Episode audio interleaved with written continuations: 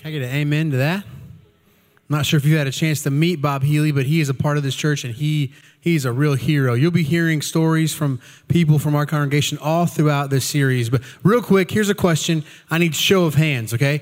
How many of you have had the chance or the opportunity to see your favorite band, or at least one of your favorite bands, live and in person? Raise your hands and keep them up. Let me see you. So quite a few. Okay, don't put them down yet, all right? Next question. I want to hear from you. No judgment, okay?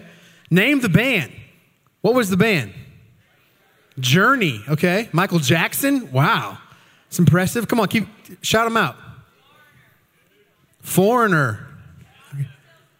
Crosby, Stills, and Nash. That was before I was born probably, right? Just kidding. Just joking. Eagles, I heard the Eagles. How about over here? Dave Matthews Band. Yeah, all right. It's my college days. Yeah. Anyone else? Santana. Yeah, the dude with the hat. Remember Santana. What was that like? What was it like seeing your favorite band? Was it amazing? It's incredible, isn't it? This is one of the greatest experiences, to see your favorite band live and in person with thousands of other people who are just as crazy about that band as you are, right? It's amazing. About a year ago, my wife and I were given an incredible opportunity to see probably our favorite band live and in person up in Charlotte. Do we have any Mumford and Sons fans in the room? Make some noise. Where are my people at? Okay. And I'm that guy who's usually my expectations are way too high, and so then when I experience it, it's never that fun, right? That wasn't like that. This exceeded my expectations. It was a phenomenal show, right? And again, being in the midst of like thousands of people who are all just as crazy about these songs as you are, it's an awesome experience. And it's interesting to me because you're going to listen to songs that you've probably heard how many times? Hundreds of times, right? Driving around in your car, singing to the top of your lungs. Yes, I've seen you doing that. Right? We love this music. So you're going to listen to songs you're really familiar with, but still, when you like hear them live and in person with other people, it's kind of like hearing them all over again, right? For the first time. It's an amazing experience. And there's always that moment. This is my favorite part. There's always that moment when the band is singing like their song, right? They have a lot of famous songs, but there's usually that one that's the most beloved by the fans, right? So there's this moment where they stop playing their instruments and they back away from the microphone and let the crowd sing. What's that like? So, right? You get the goosebumps, you get the chills. It's an incredible, there's like this life. Y'all hang with me. There's this life, there's this energy that we experience whenever we're in the midst of a group of people who are all like passionate about the same thing. Right, who are all centered and gathered around the same purpose. This happens at large sporting events as well. Right? Maybe you've been to a really big game, the national championship game last year. Anybody there? You can make some noise. College football's back. Come on. Yeah? Even though you're pulling for kind of a lame team, I'm sure, forgive me, I'm sure that was an incredible experience. That game was amazing, right? You probably remember so much about it, the energy, the electricity, right? Again, we experience this life, this energy whenever we're in the midst of people who are all passionate about the same thing. Now, in our One Life class, which is our 6-week small group launch, shameless plug right here, if you're not in a small group, now is the time. I'm speaking to you too, men. I'm looking at you, men. Wives, nudge your men. Say, pay attention. Men, we need each other.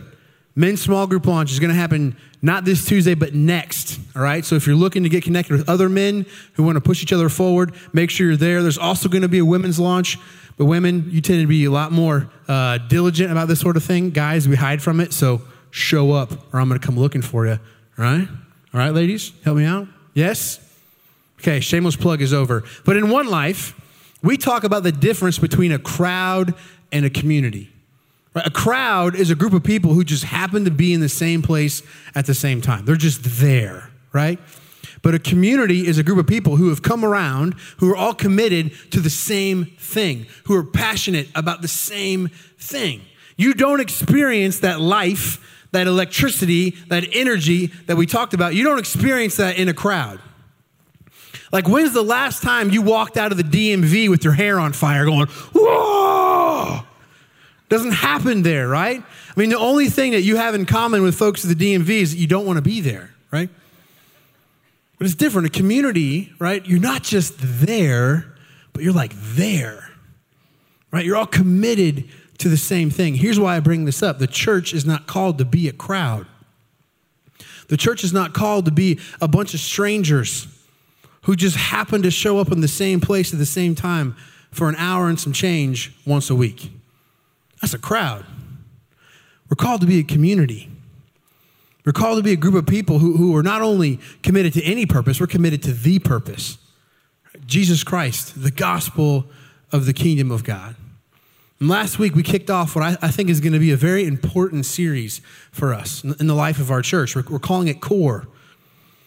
And over the next several weeks, we're going to unpack what the leadership of Mount Horeb has identified to be our core values in order to make sure that we're all singing the same song. Right? And really what these core values do is they serve as a way for us to remember, to remind ourselves of who we are, what we're about, what is ultimately most important to us as a community. Because I don't know if you've noticed this or not, but we're growing.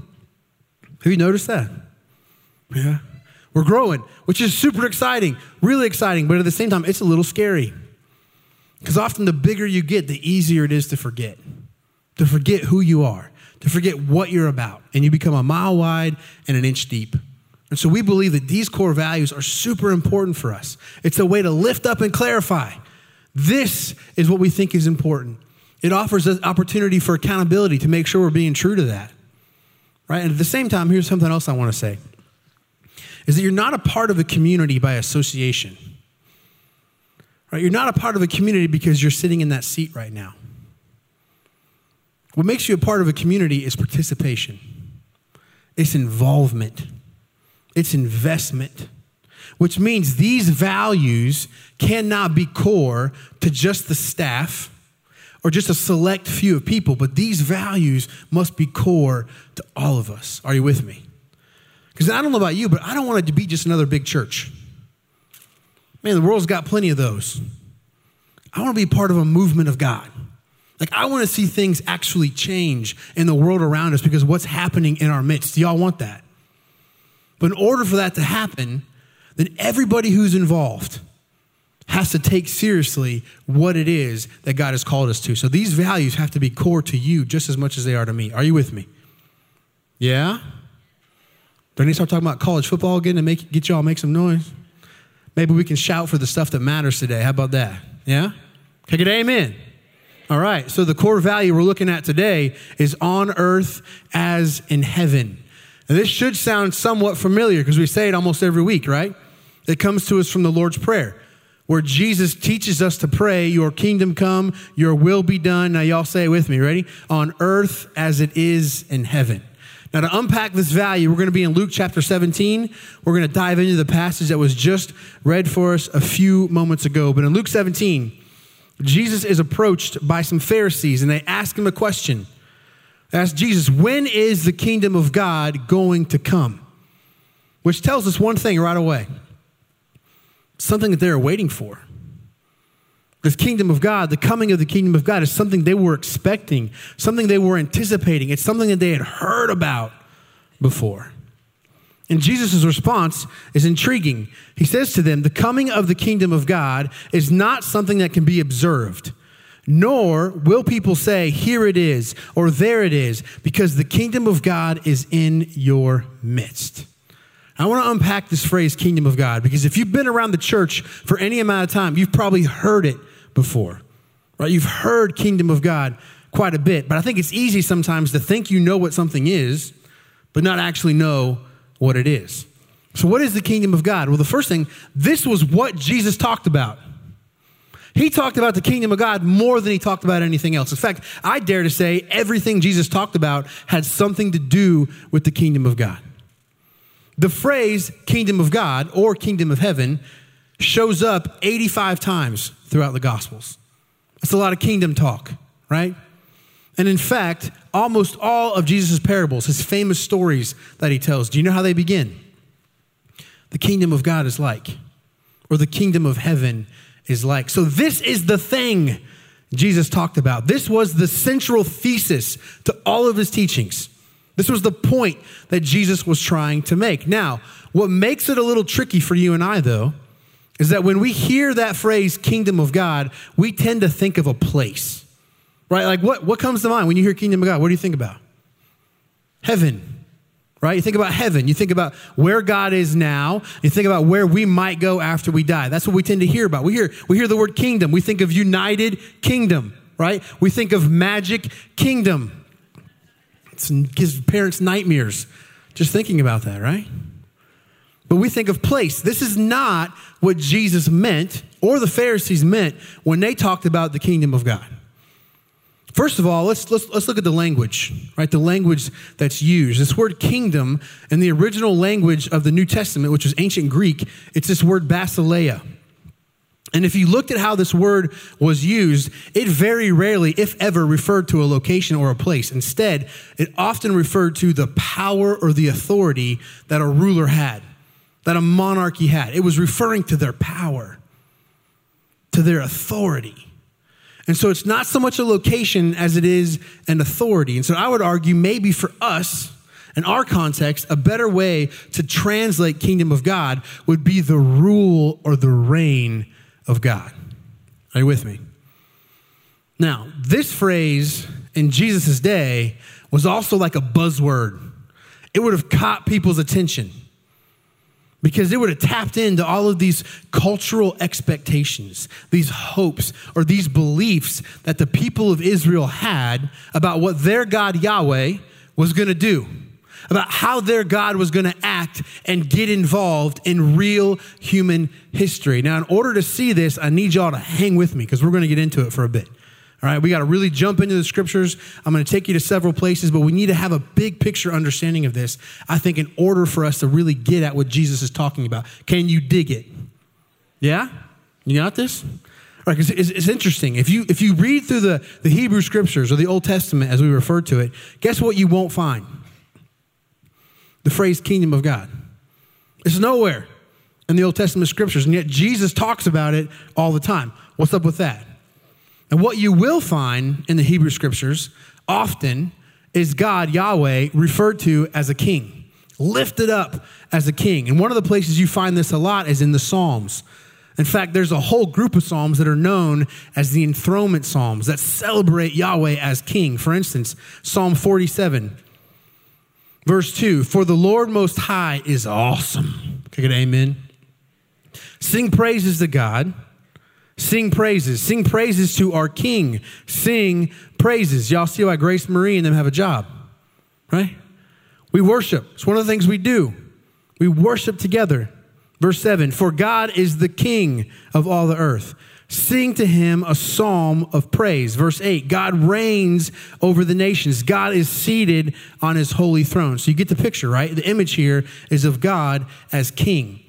Now, even though the Hebrew scriptures are very clear about that, they also are very honest about the fact that there are other rulers, there are other powers, there are other authorities at work in the world.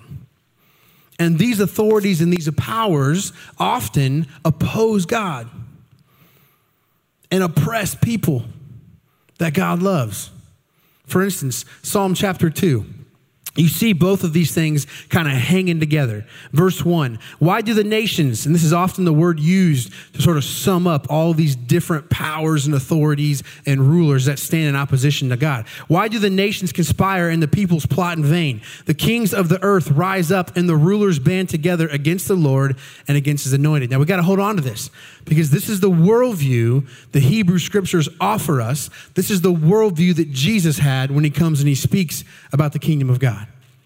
Where, yes, God is king. God is the final authority. But let's be honest, there are other powers. There are other authorities and rulers at work that oppose God's rule. And as a result, they oppress people, human beings that God loves. Behind all these powers is a real enemy. A real enemy. This is the worldview. And this is something that the people of Israel knew all too well. Because see, in the ancient world, they lived on a really valuable piece of land. You got anybody that plays Monopoly in the room? I'm a big Monopoly fan. Do not pass go. Do not collect $200, right? I love Monopoly. Hang with me here. If we were playing ancient Near Eastern Monopoly, Israel, the country, would be like Park Place or Boardwalk. I mean, it is valuable. It was right in the middle of the world's superpowers. They were surrounded Israel. And so it was a really strategic place. You wanted that land because it offered you access. If you held that land, you had a great strategic position. And so what Israel was used to was being attacked and being oppressed, being conquered. They were pushed to the side. They were used to having somebody else's boot on their neck. That's what they were used to. And so by the time of Jesus, for all sorts of reasons, one of the reasons being their own unfaithfulness, they had a hard time living in to this covenant that God made with them. They didn't keep their end of the bargain. But because of that and other things, Israel, by the time of Jesus, had been ruled over by empire after empire after empire. They've been carried away to other nations, and they lived as slaves. They were so some of the empires let them come back, but still when they lived there, they lived under their thumb. They were used to being ruled over. But in the midst of this, there are these people called the prophets, people like Isaiah, people like Daniel, who spoke to the people in their bondage. And here's what they said. You can read about it. It's in your Bibles. Beautiful. They said, listen, it's not always going to be like this. I know it's hard to imagine and things are hard right now, but I promise you, it's not always going to be like this. One day God is going to act. One day God is going to do something about all the suffering, about all the injustice, about all the oppression in the world. One day God is going to make things right. And they spoke about this person called the Messiah. It was God's anointed, who was the one who would usher in the rule and the reign of God, the one through whom God would set everything right. And so what you find throughout the prophets in the Old Testament are descriptions of what the rule and reign of God will be like when it is fully established here on the earth. And they're beautiful. They're breathtaking. I wanted to read a couple of them to you. Is that okay? Even if it's not, I'm going to do it. So... But listen to these descriptions and tell me if this is something you long for. I know we're super excited because Carolina won, Clemson won. We can make some noise for that. But my question is, do you long for this? I mean, this is something that you want to see happen in our world today. Parents, is this the kind of world you want your kids to grow up in? I mean, listen to some of these descriptions. And remember, they're being spoken not to people who are comfortable, but people who are in the midst of oppression, in the midst of great suffering. The prophets speak these words. How beautiful on the mountains are the feet of those who bring good news. This is from Isaiah chapter 52. Those who bring good news. This is where gospel comes from. Gospel is good news to those who are poor. It's good news to those who are afflicted, those who are being oppressed. It's good news to you who proclaim peace. Oh, don't you love that word? How many of us want to know some peace, some wholeness, some completeness? Who bring good tidings, who proclaim salvation, who proclaim rescue, who say to Zion, the people of God, your God reigns, your God rules. Verse 10, the Lord will lay bare his holy arm in the sight of all nations, and all the ends of the earth will see the rescue, the salvation of our God. Sounds good, doesn't it? Sound good to you? And then Isaiah chapter 2, this one really hits me, especially now as a parent of young children, the kind of world I want my kids to grow up in. And in the midst of all the things we're hearing about happening in our world today, listen to this is a description of what it will be like when God is fully and finally reigning over the world. Isaiah chapter 2, verse 4, he will judge between the nations and will settle disputes for many peoples. This part hits me. They will beat their swords into plowshares and their spears into pruning hooks. Man, it's like one day we'll stop building bombs and instead we'll use our God-given ability to create opportunities for more life for people. You like the sound of that? I long for that day. You long for that day. Nation will not take up sword against nation anymore, nor will they train for war anymore when God reigns, when God rules. Isaiah 25 Verse 4, speaking about God and sort of the priorities of this kingdom. You have been a refuge for who? For the poor. The gospel's good news for the poor. It's good news for the oppressed. A refuge for the needy in their distress. A shelter from the storm and a shade from the heat. And then verse 6, this is the image we get, right? This is a picture we have of what it's like when God is fully reigning over the world. And it's a picture of a feast. How many of y'all like a good feast? Like Thanksgiving style feast where you eat too much and you put on your stretchy pants and you take a nap. But guess what? In this picture, this feast isn't just for us who already have. This feast is for everybody. For everybody. Listen to what it says. On this mountain, the Lord Almighty will prepare a feast of rich food for who? All peoples. A banquet of aged wine, the best of meats and the finest of wines. On this mountain, he will destroy the shroud that enfolds all peoples, the sheet that covers all nations. He will swallow up death forever. Can I get an amen to that? Sovereign Lord will wipe away the tears from all faces. He will remove his people's disgrace from all the earth. The Lord has spoken. When we hear kingdom of God, when we hear gospel, this is what we should think about. It's basically shorthand for describing the world the way it will be when God is fully in charge, when things have been set right. So here's what this means. The kingdom of God is not a place. It's a reality. The kingdom of God is wherever things are the way God wants them to be. I mean, Jesus said it so succinctly in the Lord's Prayer. So succinctly. When he teaches us to pray, your kingdom come, your will be done. Those two phrases are synonyms. You know what a synonym is? Synonym, synonym, words that mean the same thing. Any school of rock people in the house? Come on. Those two phrases are the way of saying the exact same thing. God's kingdom coming is God's will being done. The kingdom of God is wherever things are the way God wants them to be. Now tell me, is that something you want to see? Where are y'all at who are just cheering for college football? I mean, is this the kind of world you want your loved ones to live in? Do you want to see this happen? Yeah? All right, I'm going to ask you again in a little bit, okay? Because here's my thing. I would argue that this understanding of the kingdom of God is not what most people think about when they hear phrases like kingdom of God and the gospel. I'd argue majority of people hear kingdom of God, what do they think about? We already admitted it earlier, heaven. It's that place where God is now.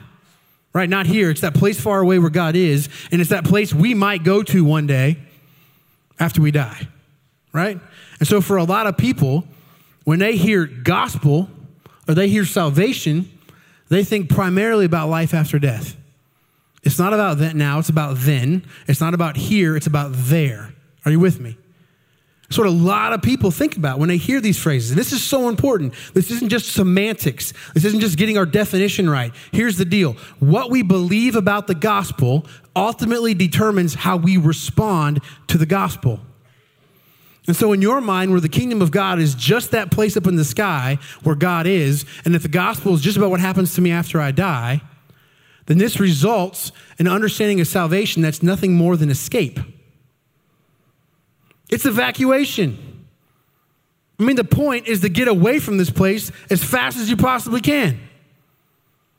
Right? So why bother changing anything, right? I mean, I think this would help to explain why a large majority of the church, at least in our part of the world, is often disengaged and isolated from the broken places in the world. Because again, remember, if your understanding of salvation is all about life after death, and I'll tell you what, I'll come down to the altar, I'll say that prayer, I'll make sure my eternal security is taking place, but then I'm just going to sit back and wait. I mean, God's going to blow all this up anyway, right? Why bother? I'm just going to wait. Maybe I'll buy a few t-shirts, get a bumper sticker. That's really about it. And for me, this is why I had such a hard time with the Christian faith growing up, especially when I got into college, because Christians look like a bunch of people waiting to die. Right? This is not the gospel Jesus came proclaiming. This is not the gospel Jesus preached. I mean, for the first hand, when Jesus first goes public, you know what his message is in the gospels? Repent, change your mind, for the kingdom of God is what?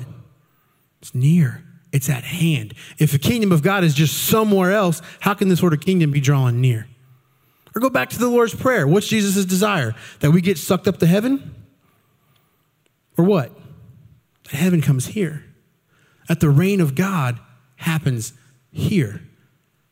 And then when Jesus speaks about the day, throughout the Gospels, the day when God is fully reigning. You know what he refers to it as? Not the destruction of all things.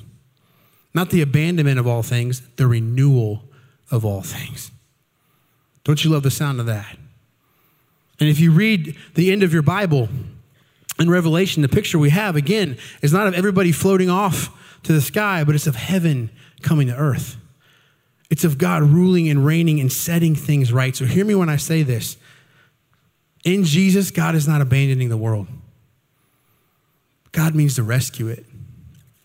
God means to redeem it. God means to renew it. The gospel of Jesus Christ is the good news of God's reign coming to earth, of the healing and restoration and renewal of this world that God loves. Let me ask you this question again. Is that something that you want to see happen?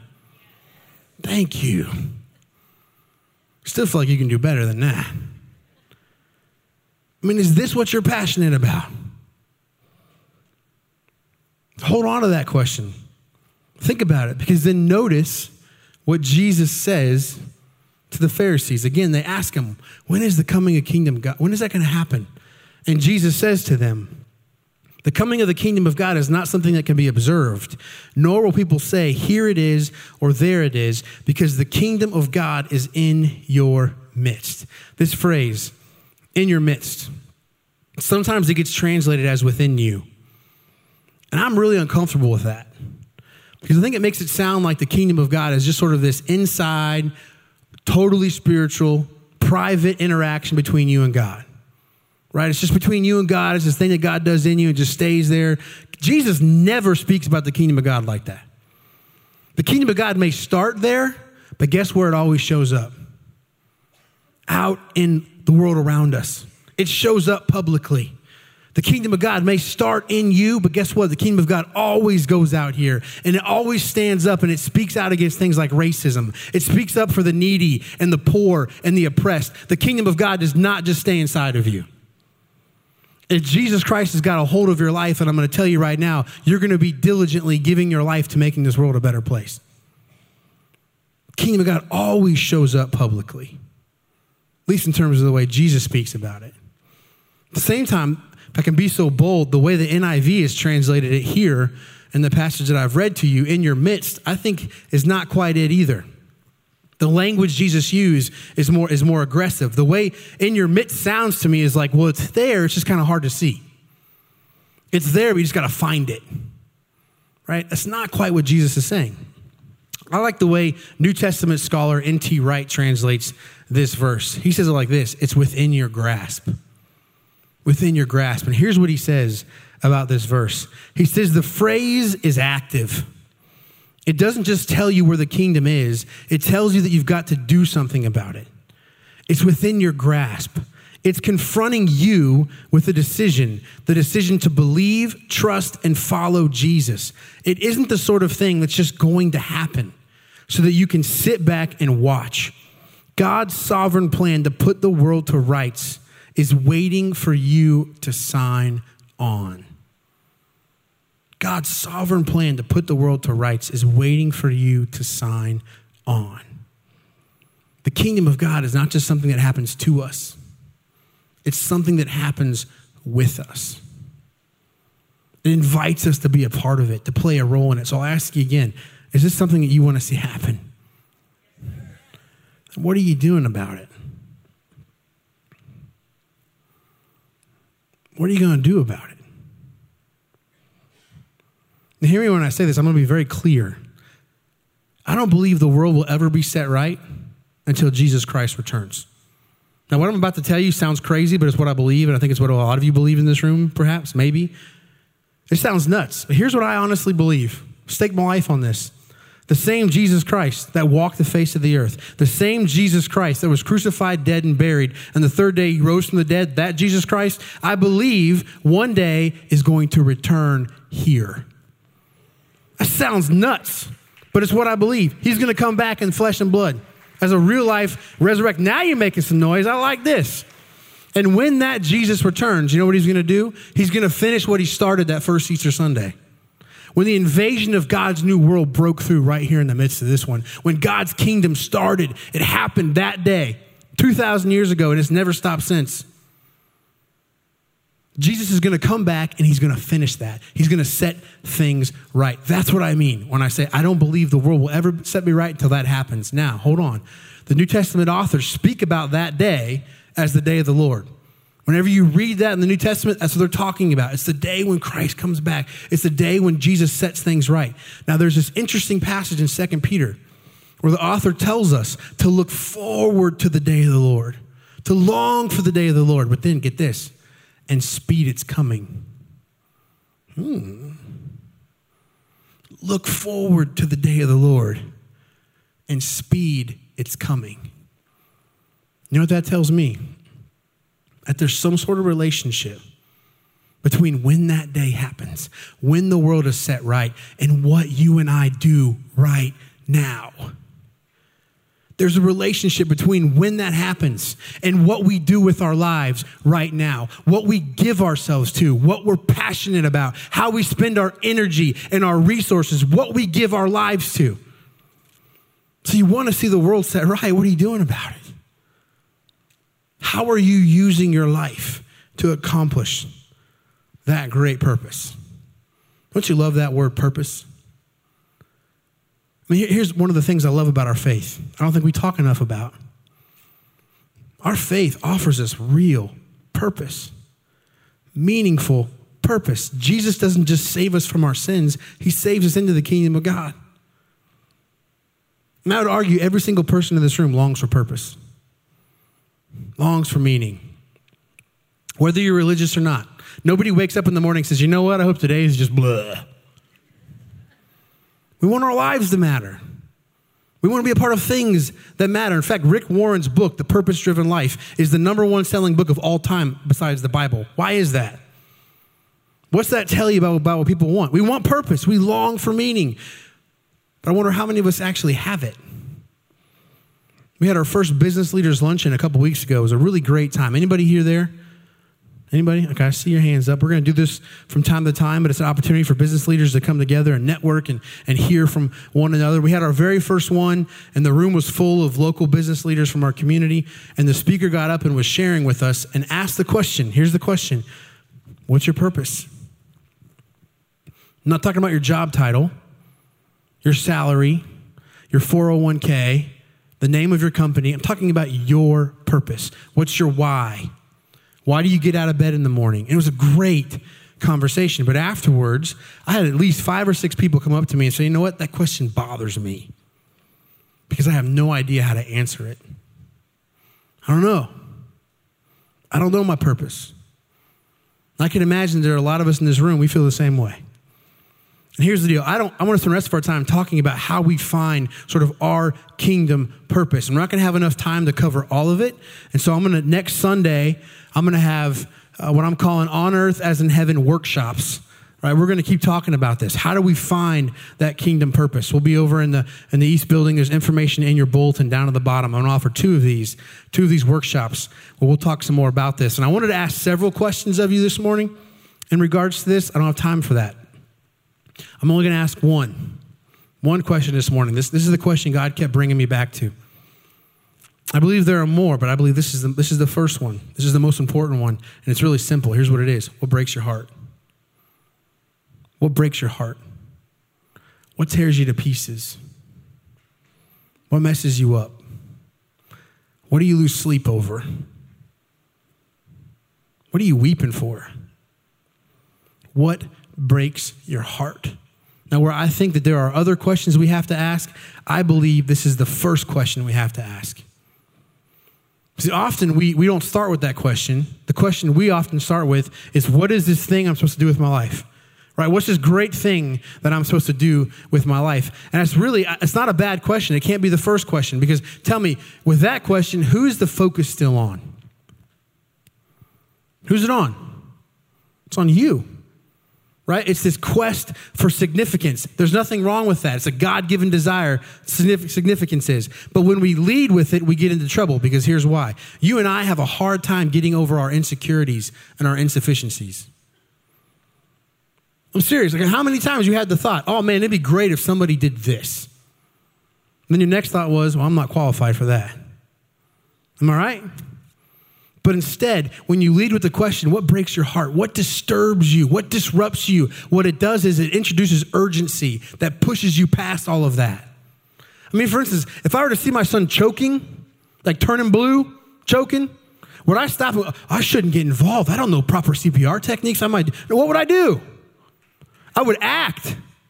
I would get involved. I would do something about it. Now, sure, afterwards, that's no excuse for not learning proper techniques and being educated on the back end, because I'll be honest, the kid keeps shoving handfuls of full grapes into his mouth. Anybody know what I'm talking about? But see, we lead with the wrong question. But instead, if our hearts are torn open for something, it moves us quicker towards doing something about it. So I think the people that I know who have the least insecurity about their purpose are people who are face-to-face and knee-deep in real suffering in the world. People like Bob Healy, who you heard from in the beginning of the service, they're not insecure about their purpose because they found something that's wrong in the world and they're doing something about it. I think we try to find purpose apart from passion. That word passion comes from this Greek word pascho, and it's believed that it was first used to describe Christ's sufferings on the cross. First time the word was ever used. Pasho, passion, always involves suffering. We try to find purpose apart from passion, purpose apart from suffering. I'm telling you, it's not there. It's not there. I mean, Paul says to us in Philippians chapter 1, the Apostle Paul,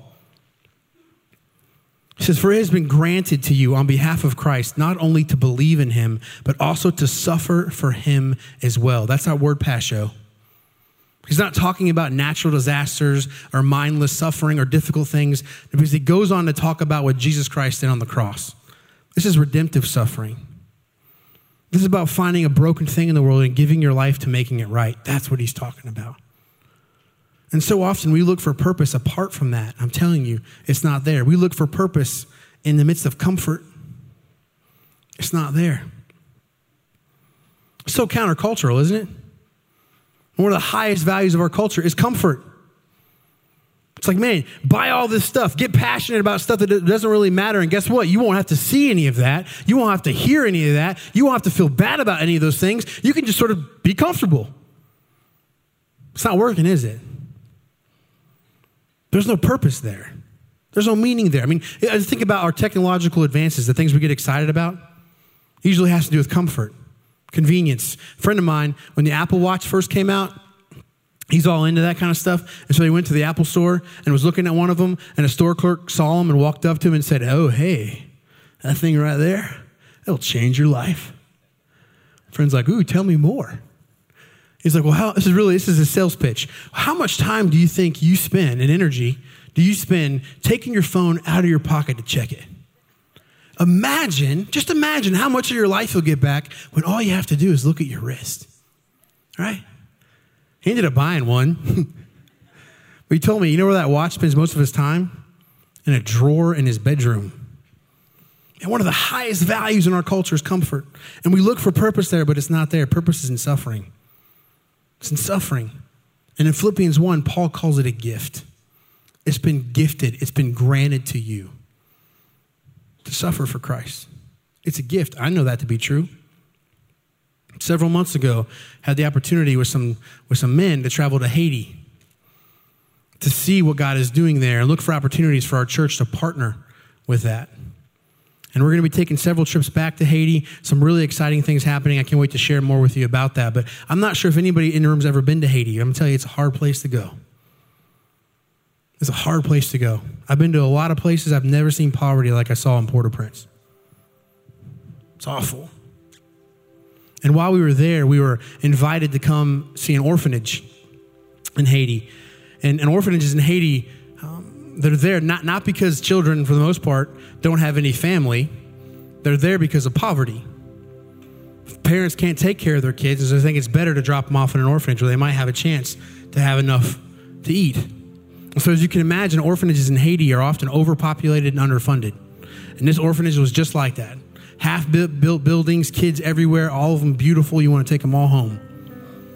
I remember we were walking around and we walked into this room and we stumbled upon this little girl who was curled up on a mat. I think I have a picture of it. And she was sick. I don't know if it was because she had the flu or a cold, but she wasn't breathing well. Her breathing was very, very labored. And when I saw her, this messed me up. It tore me up.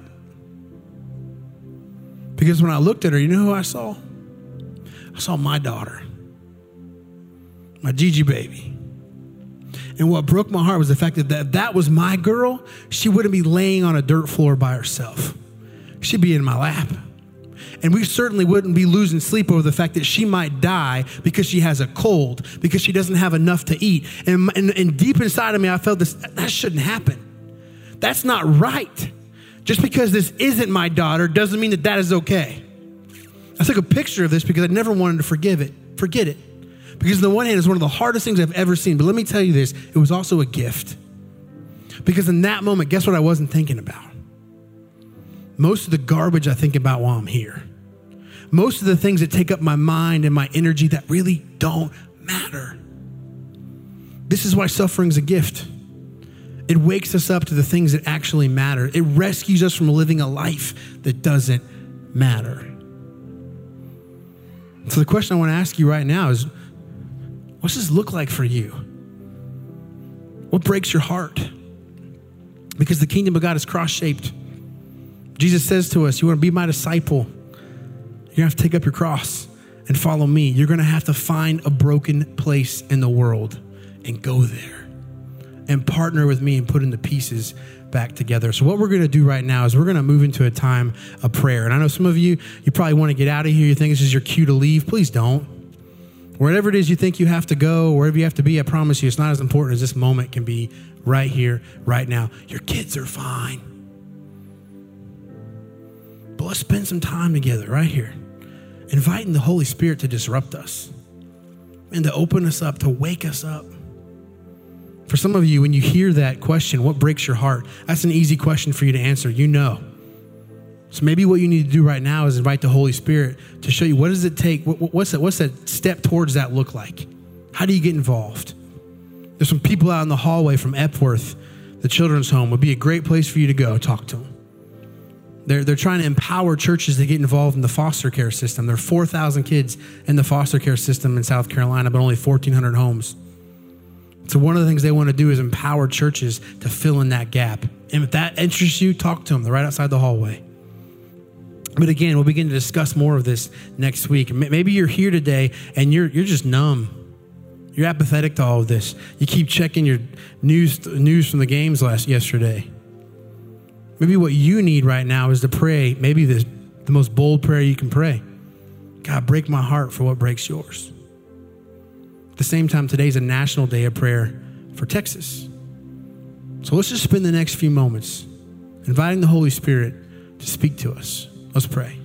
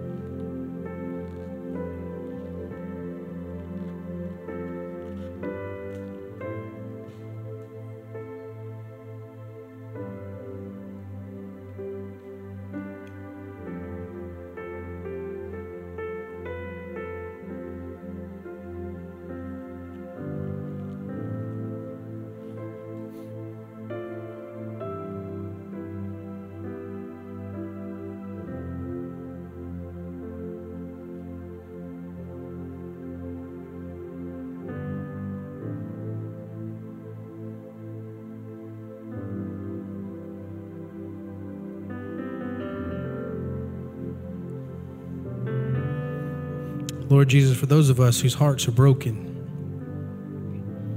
I pray you give us wisdom to know what to do next, to do the next right thing. And give us a sense of urgency to do something, to get involved. And those of us in this room who, if we're honest, our hearts are just hard. We're cold. We're apathetic. Lord, mess us up. Break our hearts for the things that break yours. Rescue us from a life of apathy, a life of indifference, and set our heart towards the things that matter. What I want to do now is I want to invite y'all to stand. What we're going to do is we're going to say the Lord's Prayer together. But my hope is that this time you say it with some new insight. Maybe you mean it a bit more than you have in the past, because you can grow familiar with something like this to the point where it loses its power. But my hope and my prayer is that as we pray through it now, that we don't pray through it as familiar, but it's somehow new, it's different. It's a prayer that we mean, because I'm telling you, if you mean it, it's the most dangerous prayer you could pray. So how about we all pray it together right now, but let's pray it like we mean it. Can we do that? Our Father, who art in heaven, hallowed be thy name. Thy kingdom come, thy will be done on earth as it is in heaven. And give us this day our daily bread. And forgive us our trespasses as we forgive those who trespass against us. And lead us not into temptation, but deliver us from evil. Here we go. Come on. For thine is the kingdom and the power and the glory forever and ever. Amen. Amen. Let's worship.